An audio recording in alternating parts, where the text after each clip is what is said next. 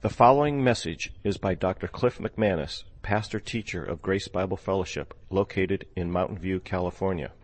I'll invite you to Revelation chapter 21.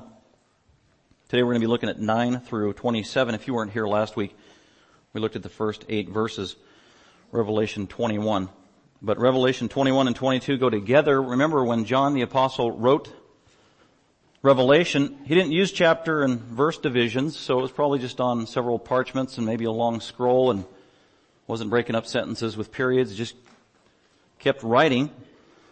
So they're more related thematically and topically than by chapter breaks all throughout in our English versions. But the point is, is that Revelation 21 and 22 go together and the theme of Revelation in 21 and 22 in the big picture is the new heaven and the new earth because that's in verse 1 where it's introduced in Revelation 21. We looked at that last week. And John's been unveiling this vision of the book of Revelation. And by way of reminder, there was some, there were some things that were different about the book of Revelation than maybe say the book of Romans. It's all true, it's all inspired scripture, but the way it was revealed to the apostle was different in Revelation. Because it says that in chapter 1, verse 1 and following, that John got the revelation about, the information about Revelation through signs. A lot of visual pictures that God gave to John. That he didn't necessarily communicate to John, the same John the apostle, when John wrote the gospel of John. He just wrote down a whole bunch of information and historical facts that he saw and experienced and then some illumination directly from the Holy Spirit as the Spirit of God put information in his head and he wrote it down in narrative form. Then also the apostle Paul when he wrote Romans, uh, it's very didactic and expository and Paul didn't have necessarily all these visions that communicated the truth of 16 chapters of Romans, but he was just led by the Spirit of God to write down what God wanted Paul to say. But it's very different in the way it was communicated to the, in the book of Revelation. John the apostle was promised, I'm going to give you all these signs and these visions and these pictures that are prophetic, literally that you could see that communicate spiritual truth, and then you write that down. Uh, so very different in terms of the actual medium it was communicated, but the end result is the same. It is the inspired Word of God that we are to learn and apply to our lives and change our thinking and make it more Christ-like. And so that's what we're dealing with here, Revelation 21 and 22. And I think one of the reasons that God gave John pictures of a lot of this truth is because of much of the information in Revelation is stuff we can't even imagine because we've never experienced it. I mean, chapter 21 and 22 is about the future eternal heavens and the earth. We will never experience anything like it in this lifetime. So to have a common analogy that we can understand by way of experience is impossible. And so as a result, God gave John just these vivid, picturesque visions of here are some glimpses of what it will be like and write that down. John, and that's what he did. So uh, this is just amazing information in Revelation 21 and 22. Information specifically about the new heaven and the new earth. By the way, this, it says in verse 1, the new heaven. So I, I personally believe that what John is revealing here, as he's laid it out chronologically, is that this new heaven doesn't exist yet totally that John is describing in this chapter. It doesn't exist, it's not complete yet. I believe this is the new heaven yet to be unveiled and revealed in its completeness in the future after the, after the rapture, after the millennium, I should say after also the tribulation after the millennium, after the great white throne judgment, and then that new heaven and new earth and the new city and the new heaven will be revealed complete for the first time ever in the history of God's creation and universe because he said it's a new heaven. It's not something that's always existed. It hasn't existed for all eternity. Uh, we know that from other passages in scripture. Jesus said in John 14, I go to prepare a place for you. I go to make and prepare and construct a place for you in my Father's house. So it's something that Jesus was going to prepare and construct. Hebrews says that this is the eternal city that Abraham was looking for, whose builder and architect is God. God was going to be building this new heaven, this new eternal city that we've never seen. I also believe there are things that are unique about the new heaven that don't exist now because in the new heaven are God's people. All of His redeemed people reside there and God hasn't redeemed all of His people yet, has He?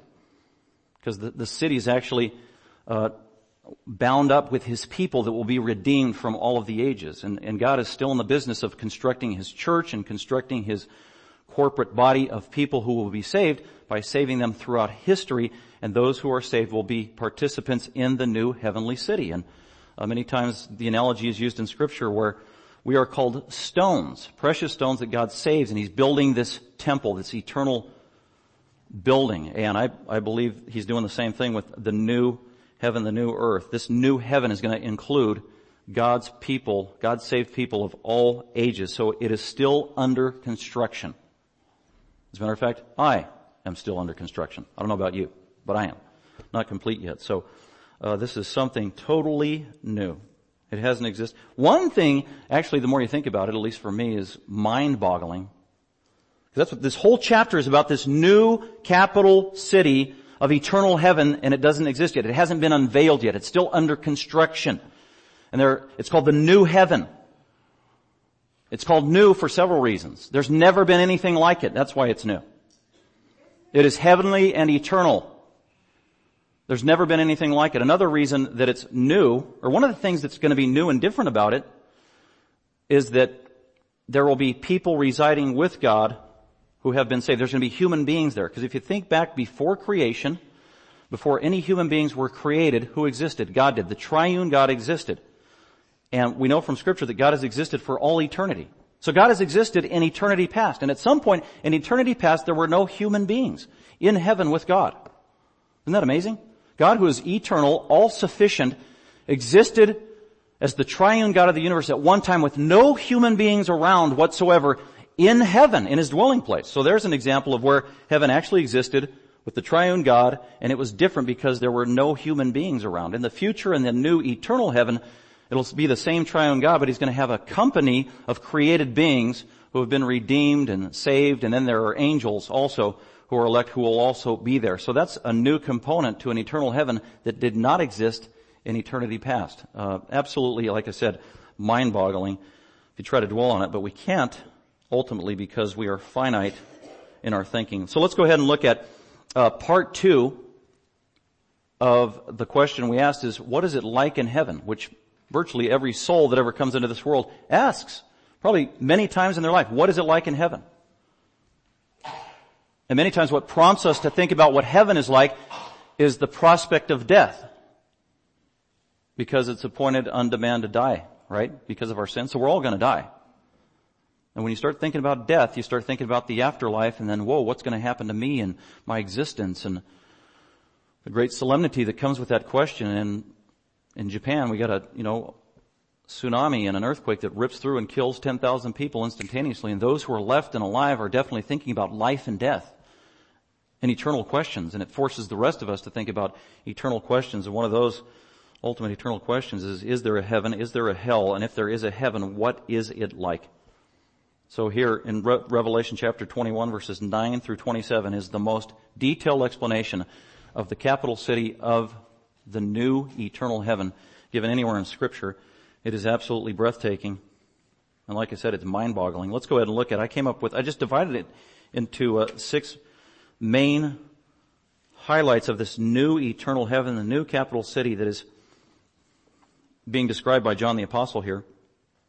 Uh, last week, John said this in verse 2, Revelation 21 verse 2. Well, starting at verse 1. And I saw a new heaven and a new earth, for the first heaven and the first earth, this one we live on right now, had passed away. God's gonna get rid of it. Then he's going to create a new heaven and a new earth. And there's no longer any sea in the new heaven and new earth. And then in verse 2, he tells us about this new heaven.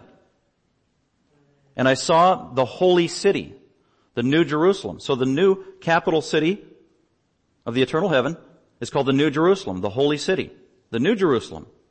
And so John is at a distance and in this vision, he sees as it were from a distance. He's far away and all he sees in this vision is the new holy city coming down out of heaven from God having been made, having been in the uh, process of being prepared by God himself. And it's coming down out of heaven towards the new earth. And it's going to land there. And just from a distance, he sees it adorned like a, a beautiful bride on the day of her wedding coming down the aisle, getting ever closer in terms of revealing her beauty for that special day. So that's his vision at this point. It's, it's from a distance. And he sees it way out there and it's coming down out of heaven. Note in verse 2 he doesn't give us any details about the new heaven. All he said was it's coming down out of heaven from God, made ready or prepared as a bride, adorned for her husband. That's all he says. Zero details about the physical aspects of the New Jerusalem. What changes in verse 9 all the way to 27 is now all of a sudden John zooms in on the details of this New Jerusalem that was coming down out of heaven. Because as a human being, I know how, what my nature is. I see the new heaven coming down from heaven and I'm thinking, wow, I, want, I wonder what it's like. Give me some more details. And that's exactly what God does. He zooms in and gives us a closer perspective of what the actual city is like on the outside and on the inside, which he didn't do in verses 1 through 8. So it's a new perspective. Uh, it is a micro perspective as opposed to the macro perspective. It's very similar to Genesis 1 and 2. Genesis 1, God gives us the big picture of creation. The macro perspective, taking a, a, stand back, God created everything. He did it in six days. He rested on the seventh. He, on the sixth day, He created the first two humans, a man and a woman. We don't even get their names in Genesis chapter 1. And then God zooms in on day six and then He gives us all these details about the man and the woman and the culmination of his creation and that the man has a name and his name is Adam and the woman has a name and her name is Eve and they were made from dirt by the breath of God and they were married by God and there was a purpose for their marriage. So God zooms in on day two and chapter one and chapter two of Genesis complement one another absolutely perfectly. And that's what God is doing right here in Revelation, the second part, 21 verses 9 through 27. He's going to zoom in now and give us these amazing details. And by the way, don't get frustrated. His intention is not to be comprehensive in his description because number one, we couldn't handle it. Uh, number two, there's no way that God could contain that in a human book on our behalf. So it's not exhaustive. It is not a comprehensive description of the new earth or in the new heaven, but it is a sufficient description. That's key. It is sufficient information. Because so often humans, we want to go beyond what is written, don't we? Well, tell me more. Tell me more. Well, hey, actually I can't because that's the only information I have to go on. And that happens a few times here. He makes a statement and I can't explain it because he didn't tell us. I have no idea. Like the measuring of the wall that we're going there's this huge, massive, high wall in the new city and it's measured to be 75 yards, but it doesn't say, is it 75 yards wide or 75 yards high? He doesn't tell us, I don't know.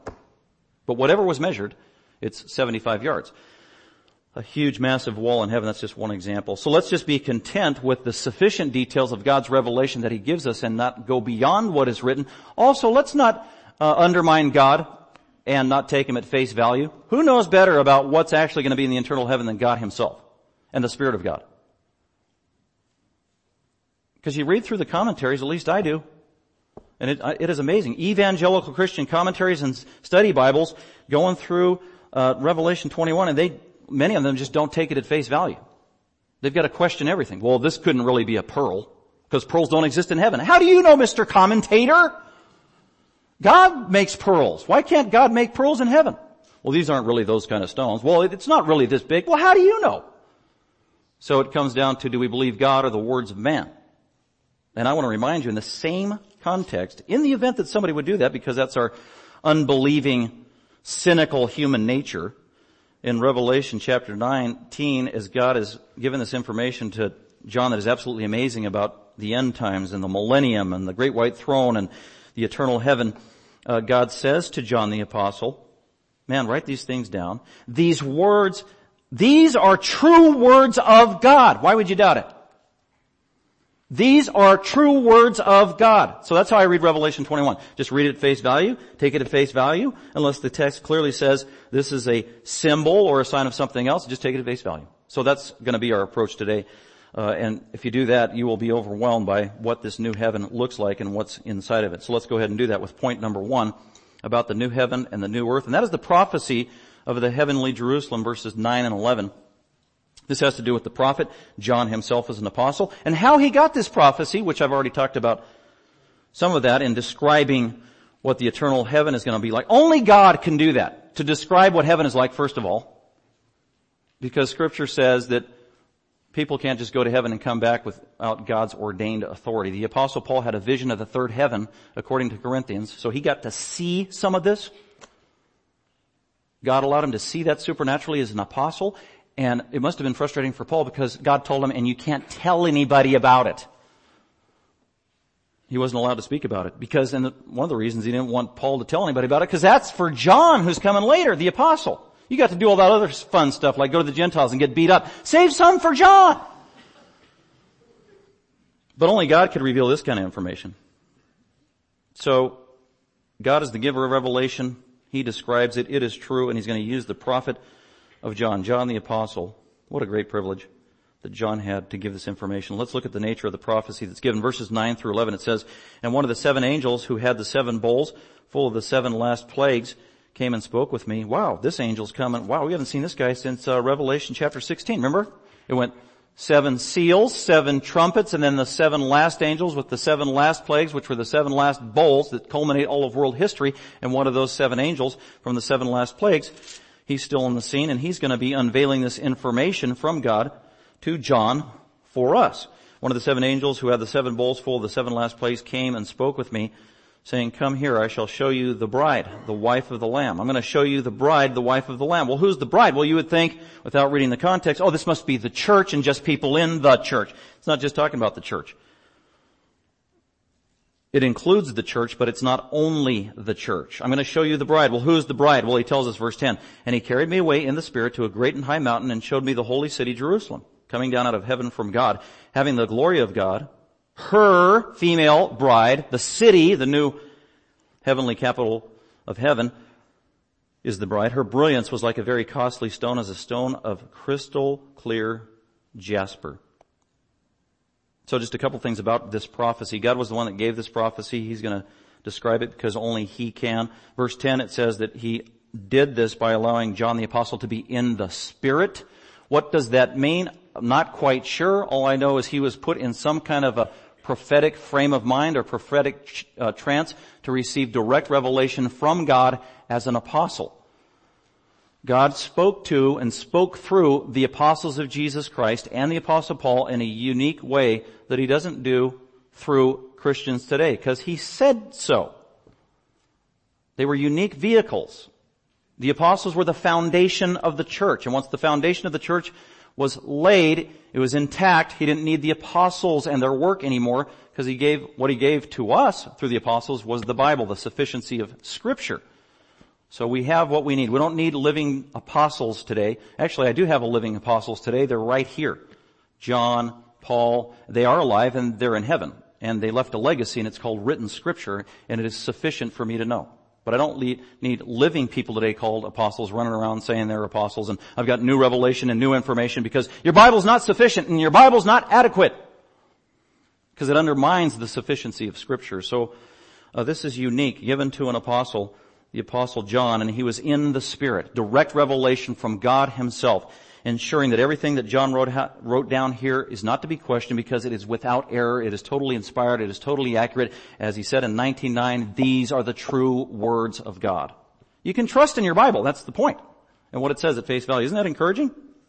You read it to your kid. You can read a story about Jesus out of the Gospels and just take it at face value and believe it.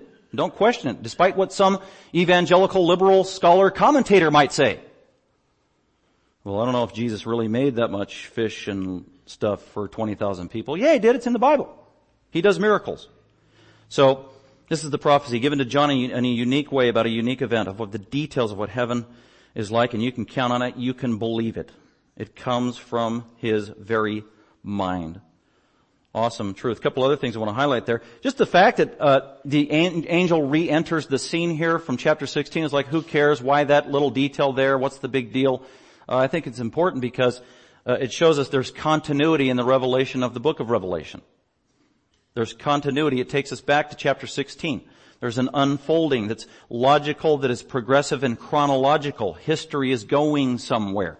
In other words, the book of Revelation is chronological and unveiling God's truth about how history is going to end in a logical manner.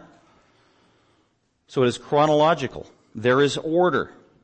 There's a beginning. You go back to the church age. You culminate with the new eternal heaven. Unlike many commentators that you might find even in your study Bible, or maybe teaching you've heard at another church or another sermon someday, where many people look at chapter 21 and say, well, this isn't the new eternal future heaven. This is how heaven is right now. And this is how heaven has, has been for quite some time. Or this is what heaven is going to be. Actually, this isn't heaven as we know it. This is actually what the millennium is going to be like in chapter 21. I'm saying no. The millennium is going to be on earth, and then that's going to be done away with. This is a new heaven and new earth because that's what the Bible says. So this angel provides a context for continuity in the revealing of this process. Uh, it's chronological. And he goes on, and one of the seven angels who had the seven bowls full of the seven last plagues came up and spoke with me saying, come here, I will show you the bride, the wife of the Lamb, and he carried me away in the Spirit to a great and high mountain. So uh, John's prophetic perspective has changed, like I said uh, in the beginning of the chapter, he's at a distance and he just sees the big picture and there's no details. It's just this great beautiful city coming down out of heaven. Now he zooms in. The way he zooms in is the angel of God takes him on closer to the city and on a very high mountain so he can see not just the outside but see somehow supernaturally on the inside and amazing details in there. So his perspective changed for our benefit to unveil this great information and the glory of this new heavenly city. So he carried me away in the spirit at a great and high mountain somehow supernaturally and he unveiled to me, he showed me, I saw it visually, he was an eyewitness of what it was like and he tries his best in human language to write down the unthinkable, trying to accommodate it to our understanding. And the fact, some people find it odd that he calls the New Jerusalem the bride. When, well, I thought the church was the bride. Well, it is. And in, in the Old Testament, if you were a Jew, you'd say, well, I thought Israel was the bride. And well, it is, because that's what the Old Testament says, that Israel is the bride of the Messiah, the bride of Yahweh. And then in the New Testament, the church is the bride of Christ. And then all the saints saved during the tribulation who are not a part of the church, they are the bride of Christ. So what Revelation reveals to us at the end is that every redeemed soul all throughout history from Job, one of the first saints who ever lived that we know about that was probably not a Jew for all we know and he wasn't a part of the church. He's a believer, but because he was saved and knows God, he is also part of the bride of Christ. So the bride here at the end of the age, after God has saved all of his people, the bride speaks of every redeemed soul in the history of the world that has ever been saved by God. And they all come together at the one big wedding before God to be married to Christ and really God the Father for all eternity. So the bride incorporates all believers at the end of the age. Uh, also, the fact that the city is called a bride is this new heavenly city is called the bride and not individuals because the city, actually you can't have a city without people. That's just all there is to it. What do you, if you had a city with no people in it, what is it? A ghost town, a bunch of buildings. It's not a city. As a matter of fact, the word, the origin for the word city means people. So you can't have a city without people. So when it says the city, it's talking about the city of redeemed people that personally belong to God, who God has fellowship with. So is it a city or is it a bunch of people who've been redeemed? The answer is yes. It is both. And that's why it is called the bride of Christ. It includes God's precious saints from all the ages, redeemed saints from the Jewish community and from the church and from the nations during the age of the church and tribulation saints and everybody is, in this great grand glorious meeting in this holy city that is coming down prepared by God. Uh, so that's what he's referring to there. The holy city where redeemed saints live forever. Coming down out of heaven from God. Verse 11, having the glory of God. The glory, what is the glory of God? In the Old Testament, the word glory means weight, a weighty thing. Something that presses down with significance and leaves an imprint. That's where God's, that word for glory comes from. It's the, the weighty things of God, the full attributes of God collectively representing who He is. God doesn't have a body. He doesn't have a physical body. He's not an old man. He is a spirit. He is infinite. But when He wants to reveal Himself to humanity and to creation, He does manifest Himself somehow by revealing his attributes and it's usually in this glorious, splendorous array of different kinds of lights and lightning and sound and thunder and fire. Can't understand it, but that's the best that the biblical writers can do to explain what the glory of God is. But it, here in the new heaven and the new earth, we have the fullness of God's glory being revealed like never before in the history of the world. And inside that city is the glory of God in its brilliance unveiled. And at the end of verse 11 it says it looks like a crystal clear jasper. This entire city is crystal clear. It is translucent. In other words, God is on the inside of the city in His full presence, and God is light, because that's what scripture says, and emanating through all of the city and the city's walls, because everything is clear, is the light of God emanating through all of creation. And the fact that the entire city and everything about it is translucent and clear and transparent is that there's nothing to be hidden in heaven, is there? There is no sin. There are no secrets. And it's the revelation of God. It's amazing. It says it looks like a jasper. The best that we can tell is a jasper is something like a diamond. So this new capital city just looks like this huge, massive, beautiful, perfect, pure, translucent diamond that we have never seen the likes of before. That is what heaven is like. Amazing, isn't it? So that is the prophecy and the prophet himself as it begins to describe the details. Let's go on to the next point, and that's the security of the heavenly Jerusalem in this new, the new eternal heaven. That's verses 12 through 14. It had a great and high wall. It's a city, and cities in the Old Testament, cities among the Jews, just about every city, almost all of them, they had walls, literal walls. And you built a wall around your city to primarily to protect your city. You built a wall around your city to provide security for the people. The heavenly Jerusalem, the capital, it has a wall. It has a heavenly wall. It's a supernatural wall. It's a wall made by God. It'll never be destroyed. What does this wall provide? Why is there a wall in the capital city of heaven? Because there's no sinners in there, right? So it's not like God has to keep anybody out. Uh, I, I just think it's a wall there that just reminds God's people that there is eternal security from God. And that's what heaven is. Eternal security from God. Verse 11, it had a great and high wall with 12 gates. And in every city again that had a wall, it always had gates. It didn't necessarily have 12. Having 12 walls, I mean 12 gates around your city walls is excessive. Usually you had fewer gates than that in ancient cities. You didn't want too many gates because that means you had to protect all those gates. So you usually wanted a few gates, typically. So it was rare to have this many. But what does a gate speak of? A gate speaks of access. And that's what this pictures. You've got this excessive number of gates in the capital city. That just means there's just full access for all believers all the time. In and out. As a matter of fact, the text goes on to say that the gates are never closed. They're never locked. It never gets dark. It's always open. 7-Eleven, 24 hour 7, all the time. That's what heaven is like. And there's ongoing continual access to God, His immediate presence in the capital city of heaven, in through these massive, huge gates. These gates are bigger than anything we can actually conceive of, by the way. Don't be thinking of anything small in your mind as you go through the description. Everything is on a massive scale that we can't even conceive of in terms of the details.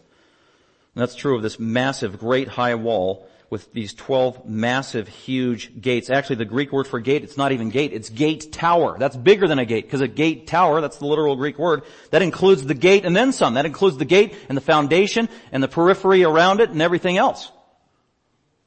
12 huge, massive gate towers around the capital city in heaven that will be revealed, providing ongoing, continual access for God's people to God himself who was revealed in unveiled glory. And at the gates there were 12 angels. What are angels? Angels are ministering spirits. That's what Hebrews tells us. One of the Psalms tells us that uh, angels are not just ministering spirits, but ministering spirits on our behalf. And so these, there's an angel at each of these gates. Uh, many times the angels are perceived as guardians or helpers, and that's probably the function of each one of these angels uh, by God. They guard the holiness of God. We know uh, immediately around him, the seraphim or the cherubim, saying, holy, holy, holy, and that's probably what these are. These are watchmen angels, serving some purpose ordained by God. And that's, well, what do these angels do? I don't know because it doesn't tell me. But I will be sufficient with what it reveals. Trusting God. He knows what He's doing. For some reason, He thought I needed to know that. There are 12 angels here. At all these gates. Uh, it goes on, and the names were written on, there were names written on these huge massive gates well, what are the names written on them? Each one of the 12 gates, by the way, uh, you're going to see that the city is a square. It's actually a cube, the new heavenly city. And it's got three gates on each side where you can enter in. And on each one of these huge massive gates, there is a name tag apparently up on the gate. And the text says that uh, there are 12 different names all around the city on these gates. And the names according to the end of verse 12, are the names of the sons of Israel, the 12 tribes of Israel, the 12 sons who made up the nation of Israel in the Old Testament. And each one of their names is written on all of these gates, which tells me a lot of things about heaven. is that God preserves your identity when you are in heaven to some degree. He preserves the good things about your identity in heaven after this life. Because you know how some people will say, when you go to heaven you turn to an angel. Well, how do you know? I don't think so. You don't turn into an angel. And by the way, all angels, they, they look the same. If everybody turned into an angel, we don't, we wouldn't know who was who. But God preserves some human identity about us when we get to heaven. Think about uh, when Jesus transfigured, there was Moses and Elijah with Jesus. How do we know it was Moses and Elijah? Because they looked like a glorified Moses and Elijah. And the same is going to be true regarding the identity of not just the 12 sons of Israel, but also all of Israel that was saved in the Old Testament that is now redeemed and they have something personal about them that is preserved in heaven that is a beautiful thing. Because we have a personal relationship with Jesus Christ, not just in the earth. You will have a personal relationship with Jesus Christ and the Father in heaven on an individual basis. That's just an amazing thing. So there is unity and there is diversity. Unity, we all live in the city together. We are all in God's family. There is diversity and personality and that God knows us on a one-to-one basis. Amazing. As a matter of fact, He's got a secret name just between you and Him. I thought there were no secrets in heaven. Well, I guess I should say that's the only exception I can think of. You and Jesus got your secret name. That's kind of cool. So he goes on describing uh, the outside of the city. Now, verse 13, and there were three gates on the east, and three gates on the north, and three gates on the south, and three gates on the west. So it's that's kind of a square. And then verse 14 says, "In the wall of the city had 12 foundation stones, and on them were the 12 names of the 12 apostles of the Lamb." So you got these huge, massive gates, and on the signs of the gate, they got the names of the sons of Israel, and then on the bottom, they got uh, names on the foundation stones of the wall all around of the 12 apostles. So again, personal identity is preserved. The church is not the new Israel.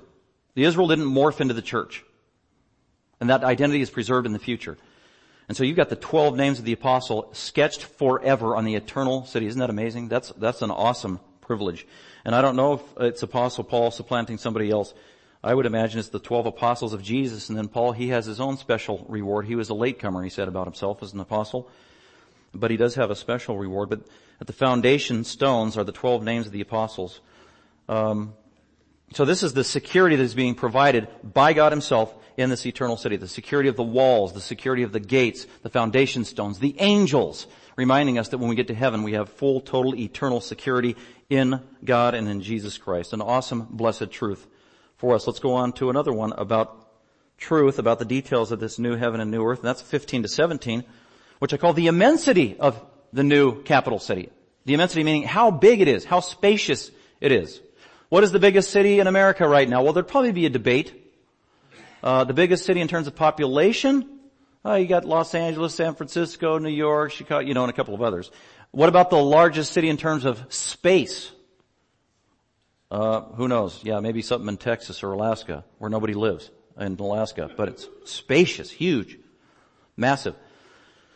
Well, the new capital city in heaven is going to be way bigger than any city on planet Earth. As a matter of fact, the eternal capital city of heaven would engulf and incorporate and swallow up every major city of the world and then some. That's how immense the new capital city of heaven is going to be. Well, why is that so? Why is it going to be so huge and so massive and so immense? Because God is eternal, omniscient and omnipresent. And also God is going to accommodate a lot of redeemed people through the ages to live there. And also countless multitudes of angels and other beings before the presence of, presence of God. But it is just mind-boggling once again about how huge and immense it is. Look at the details 15 through 17 about the capital city. Remember, this is just the capital city. And the one who spoke with me had a gold measuring rod. So the angel has a measuring rod. It's a divine measuring rod. We've seen this earlier in the book of Revelation. There's an angel in Ezekiel that does the same thing the measuring rod from God, and then he measures out something very specific, whether it's the temple. But when this happens, the idea of a measuring God, uh, rod from God is marking out God's territory. This is God's area. This is created by God. This is protected by God. This is area designated by God, specially for a specific purpose. So that's what the measuring rod indicates as used previously in scripture. And so this angel has a measuring rod and he's going to mark out the new Jerusalem, the new city. And there are specifics and there are details and this is real and it's going to be a real place. That's another thing about it. He's marking out the details of this real heaven and the new capital city. And the immensity of it. Verse 16, and the city is laid out as a square. Literally, it's laid out like a square or a quadrangle or literally a cube. So the angel measures the new city and he measures it as though it is a cube in terms of the height, the width, the depth in a three-dimensional capacity.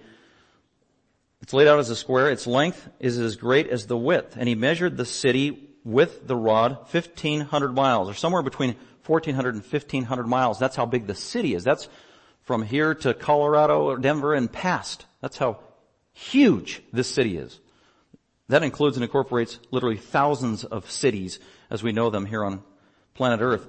And this city is also unique in that we count cities only, you know, one dimensionally, right? How wide it is and how long it is. And here, the heavenly city, it also is measured in terms of how high it is. So it's 1500 miles long, 1500 miles wide, and 1500 miles high.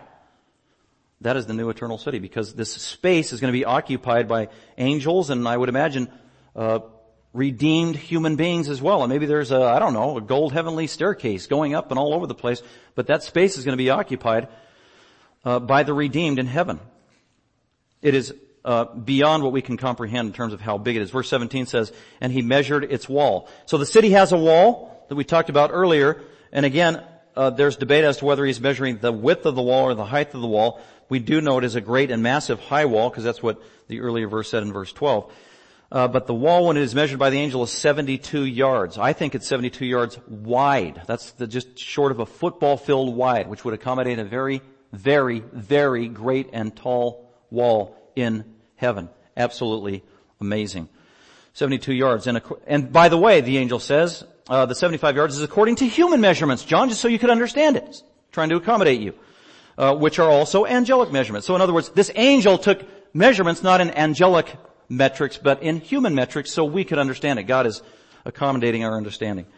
So that is the immensity of how huge, spacious, massive it's going to be. I've actually heard people say, well, how's God going to fit all the people in heaven from all the ages? Here's how. It's bigger than anything you've ever conceived of in your life, and that's just the capital. I wonder if there are other cities in heaven. Actually, heaven has no limits because God is infinite. Wherever God is, that really is heaven. Let's go on to the next one. So that's the immensity of heaven. What about the beauty of heaven? That's 18 through 21. Then the material of the wall was jasper. So now he actually starts describing this stuff. The material of the wall was jasper. Again, like a diamond. It is translucent. It is beautiful. It is clear. It is pristine. Light emanates through it. That's the wall. How can that be? It's 75 yards wide. I don't know. Because it's in heaven. It's eternal. God made it. It's amazing. I don't comprehend it. I just believe it. Because that's how God has revealed it. And the city was pure gold, like clear, the entire city was pure gold. Gold is one of the purest elements that we know of here on this fallen, cursed earth. Did you know that our gold even corrodes and falls apart? In heaven, there's a heavenly gold that never corrupts, never corrodes. It is heavenly in terms of its origin and nature. We've never seen or experienced anything like it. As a matter of fact, this gold is so different. Again, it is translucent. It is transparent. It's gold that you can see through. How's that possible? I don't know. I've never seen such a thing. And the streets are made of gold, we know later. So the entire city is gold. You know, this puts Las Vegas to shame, doesn't it? That's what I was thinking of. First time I ever drove from Colorado to Las Vegas, I was 19 years old, never seen it in my life. And then we drove through that part, uh, wherever it was, uh, coming in. There's nothing and darkness, and it was at nighttime, and all of a sudden, just lights. And I told my brother-in-law, "What in the world is that?" He said, hey, "That ain't heaven. that is Sin City." But anyway, just the lights. So the material of the wall was jasper, and the city was pure gold, like clear uh, glass. Then those 12 foundation stones around the entire walls with the names of the apostles are described in detail in terms of their color. And there's 12 different colors. 12 different colors. I wonder if that's where the uh, idea of having your birthstone came from. Different colored stones and well, the foundation stones of the city wall were adorned with every kind of precious stone. Actually, each massive, huge, amazing, mind-boggling stone was one stone in itself. And they're of a heavenly nature. And he actually describes the stones and what they are. Uh, the first foundation stone was jasper. Again, that's like a diamond. I, and I put there in the bulletin for you the best that scholars could, from history and whatever else, uh, figure out what colors these were. So jasper is probably something akin to a diamond. That was the first stone. Uh, the second stone was sapphire, which we think is bright blue. The third stone was chalcedony from Chalcedon, uh, probably sky blue or agate or a combination thereof. The fourth stone, emerald, bright green. Verse 20, the fifth stone, sardonyx, red and white striped.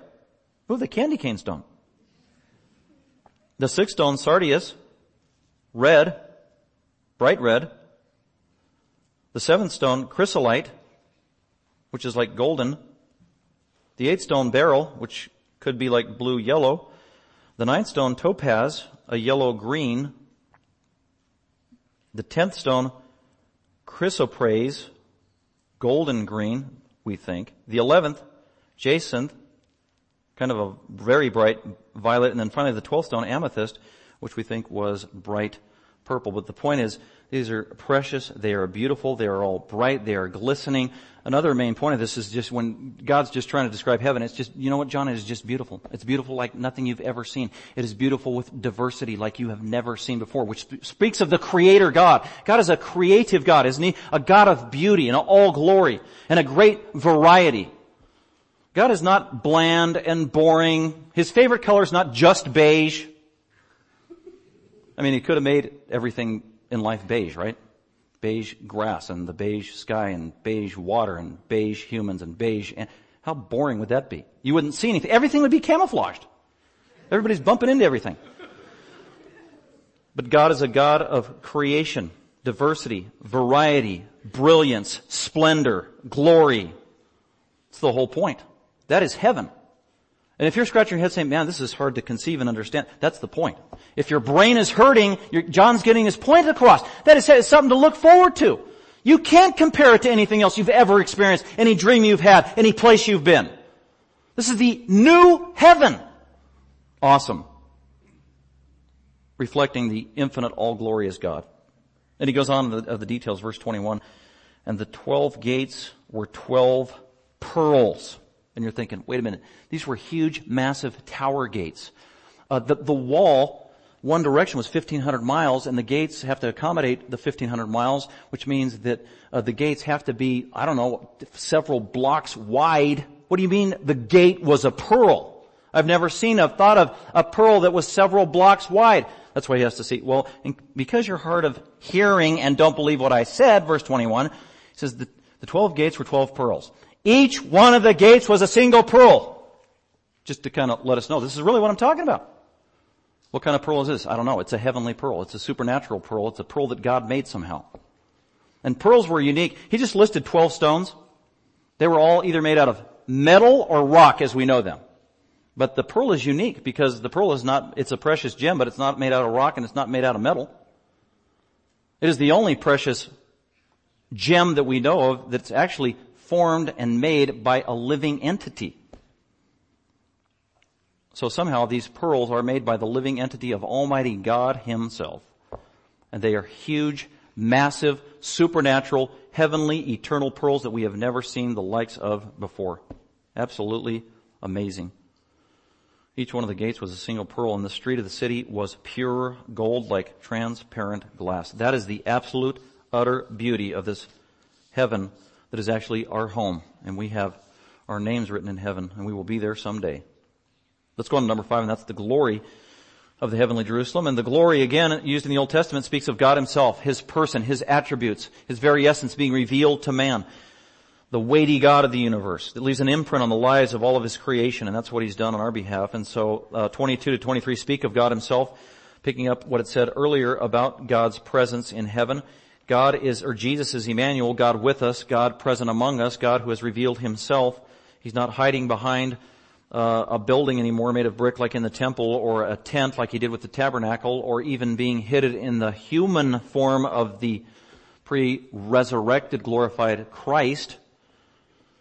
Or is glory even now being hidden in heaven that we can't see immediately as we're down here on earth as sinners? And that's why scripture says no man can see me my unfilled glory and live but we can see him when we get to heaven in the eternal heaven. his effulgence unveiled like never before. Verse 22 says, and I saw no temple in the eternal heaven. There's no temple. What is the temple? The temple served one purpose, and that was where God pitched a tent. That's where God, God's presence resided in the temple, in the tent, when he was among men. In the eternal heaven, God is going to unveil that temple, uh, unveil the, the tent, and reveal his immediate presence to his people like never before in full glory. So there was no temple in it. Why is there no temple? For the Lord God, the Almighty, that's God the Father, and the Lamb are its temple. God is there immediately with His people. You ever feel like God is distant? Well, in a real sense, He is. Because He's veiled. He's in our heart through faith by the Holy Spirit. Jesus is literally in heaven in His resurrected body. God the Father hasn't unveiled His glory the way he's going to in the future. So there is a real way in that God can feel distant. We believe in him though we do not see him, says the book of Peter. Here he is not distant. He is immediately in our midst. He is immediately accessible in the city of God, where all saints will be able to go to and fro freely, having this personal one-on-one intimate relationship with the creator and the savior of the universe. That is heaven. Verse 23, and the city has no need of the sun. Isn't that amazing? I'd say the sun is probably the most dominating entity that we know of in our universe. We're dependent upon it, and yet it can be a threat when it burns things, and yet in heaven there's no need of the sun, and how brilliant it is because it gives light. The sun is not evil. God created the sun in the very beginning. He created it for a purpose. In Genesis chapter 1, it says that God created the sun and the moon on day four, and he, for a purpose, so that it might give light day and night, times and seasons. So I'm reminded that the new heaven, new earth, new capital city that is yet future. So the idea of going to heaven isn't taking us back to the Garden of Eden reinstated. That's not what heaven is. The first Garden of Eden, even before it fell into sin and fell under the curse, it was inadequate. It was insufficient. It wasn't comparable to the eternal heaven. Because there are things about that were in paradise even before sin that are not in the new heaven and the new eternal city because they were inadequate. The sun is an example. The sun was a visual reminder of the glory of God. God is light. And in the future, in the new eternal heaven, the new heaven, the new earth, God himself will be there. No more need for this insufficient, weak creation of the sun. And the same thing with the moon. So the city has no need of the sun or the moon to shine upon it, for the glory of God himself will illuminate. And he's going to illuminate everything. God is light according to scripture, and its lamp is the Lamb. Jesus is going to be unveiled in glory like we've never seen before as the resurrected Savior and Son of God. And they will literally light up, torch up the universe, and there's no darkness either, because God and His glory in Jesus as well. That's the glory of God. Let's go on to the last point. That's the purity of what it's like in this new eternal city of heaven. The purity there, it's without sin. It's without a lot of things that we know of, uh, this eternal heaven. Oh, by the way, when it says there's no need for the sun, um, these are some of the things that are different about it. So in this future, this is under the point number five about the glory of, of heaven. Things that aren't in the new heaven and new earth. No more sun, no more moon, no more temple, no more sea, which covers 75% of our land right now. No more night, no more locked gates, no more need for police or alarms because there's no more sin. Everybody's perfected. No more hearses, no more tombstones, no more graves, no more doctors. Sorry, medical doctors. No more lawyers. Some of you might be saying, hallelujah. Some of you might be a lawyer. So. No more evangelists. Hmm. Because heaven is glorious. Number six. Uh, the purity of the heavenly Jerusalem, 24 to 27 and the nations, or maybe an equally good translation is the peoples or the ethnos, that's the Greek word. It, many times it just means people. And it means specifically people from all over the world of, uh, every nation as well as every nationality, every ethnicity. And that's what God promised in Revelation chapter 7, that He was going to save people throughout history from every nation, every ethnicity, every conceivable place on planet earth is going to be there. It's not just for Jews. It's not just for middle class American Christians. No. And that's why that word is there. The nations are going to be there from all of history. What nationality was Adam and Eve? I don't know. What color were they? I have no idea. My children at one time, they used to think that Adam was striped and Eve was polka dotted, and that would cover everybody. Combination thereof. I don't know. 24, and the nations shall walk by its light in heaven in the New Jerusalem, and the kings of the earth shall bring their glory into it.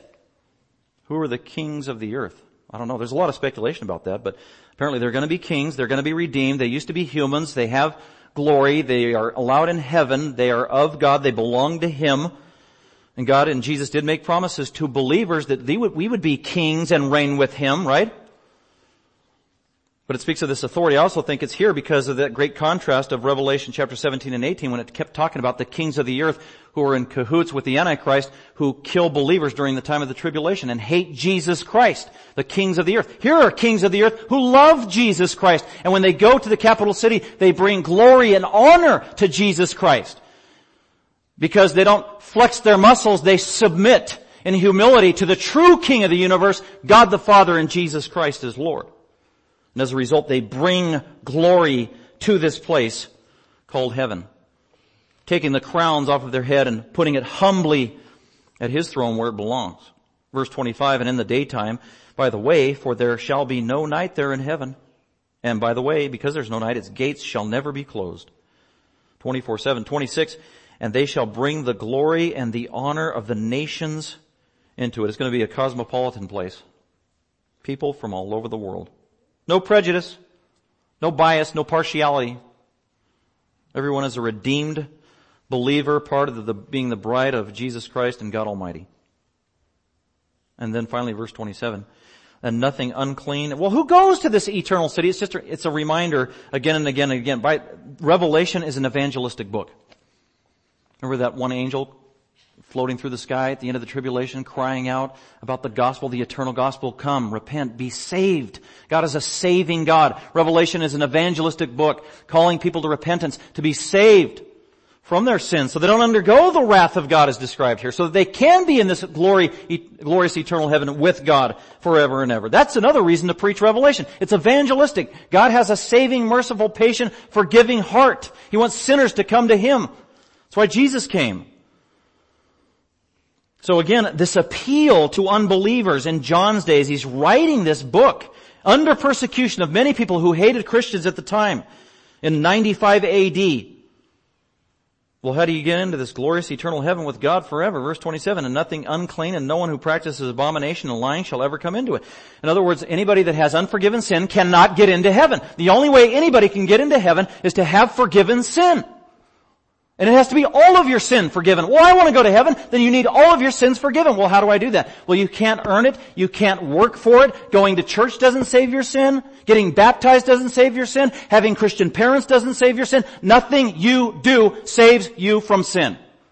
It is only the work of Jesus Christ. Him crucified, risen, ascended, and coming again. The all-glorious Jesus Christ, putting your faith in Him. And if you do that, believing He died as your substitute, Admitting your sin to God and asking Him to save you, you will be saved the moment you pray and commit your life to Him. That's how you get into heaven. That's the good news, the gospel of Jesus Christ. Nothing we do, but all of what Jesus did and all of who Jesus is. That's who gets into the eternal city. Nothing unclean, nothing unforgiven will go into heaven, but only those whose names are written in the Lamb's book of life. That's it. Maybe you're thinking, well, man, I don't know if I'm saved. I don't know if I'm a Christian. I don't know if I'm going there. Well, then get saved. How do you do that? Well, make sure that your name's written in the Lamb's Book of Life. Well, how do you do that? Well, make sure that you're one of the elect. Well, how do you do that? Because only God knows that. That's true. Well, how do you do that? You believe in the gospel. That's how you do that. Because everybody that truly believes in the gospel is elect before the foundation of the world. Everybody who is elect, is, their name is in the book of life. And everybody's name that is in the book of life is going to heaven for all eternity to be with God and, his, and God's people. I want to close with this great verse, Isaiah 55 verse 1. Ho! Remember that? That's to wake you up after the sermon. Ho! That's why they put it in there. Great passage, Isaiah 50. This also talks about how to get to heaven. In inspired biblical terms, just read a couple of verses here. Uh, Isaiah 55 verse 1. Ho! Everyone who thirsts spiritually, who's hungry, who wants forgiveness, who wants to know where they're going to go when they're when they die who wants to know what life is about right now. What, what is the purpose of life? Oh, everyone who thirsts, that's what it's talking about. Come, come to God. Come to His truth. Come to Jesus. Come to the gospel. Come to the waters of living life. And you who have no money, come. Buy and eat from God. Come, buy wine and milk. That's by truth. Without money and without cost. Why do you spend money for what is not bread and your wages for what does not satisfy? Listen carefully to me, that's God, and eat what is good and delight yourself in abundance. Incline your ear and come to me, that is God and His truth. Listen in order that you may live eternally. And I will make an everlasting covenant with you. Wow. Verse 6 finally says, seek the Lord. Seek the Lord. There it is. Seek the Lord while he may be found. Call upon him while he is near. Let the wicked forsake his way and the unrighteous man his thoughts and let him return to the Lord and God will have compassion on him and to our God for God will abundantly pardon. You will be forgiven and you will be allowed to go to heaven. Let's go ahead and pray and thank God for that great truth. Father, we do thank you for again your word, the clarity of it. I thank you for the sufficiency of your word as I'm reminded of Revelation 21, there is so much that we don't know about heaven. But absolutely everything you wanted us to know right now is there. God help us to respond in faith by believing it and also use it to change the way we think, to motivate the way we think, that we would live a life that pleases you and also that we would live a life that is a conduit of truth to reach others who need to know about heaven. Thank you so much for this glorious truth. We commit it to you. We pray in Christ's name. Amen. Thank you for listening. Dr. McManus is an author, seminary professor, and pastor teacher of Grace Bible Fellowship. For more information about Dr. McManus, other messages, or resources, please visit gbfsv.org or call us at 650 630 0009.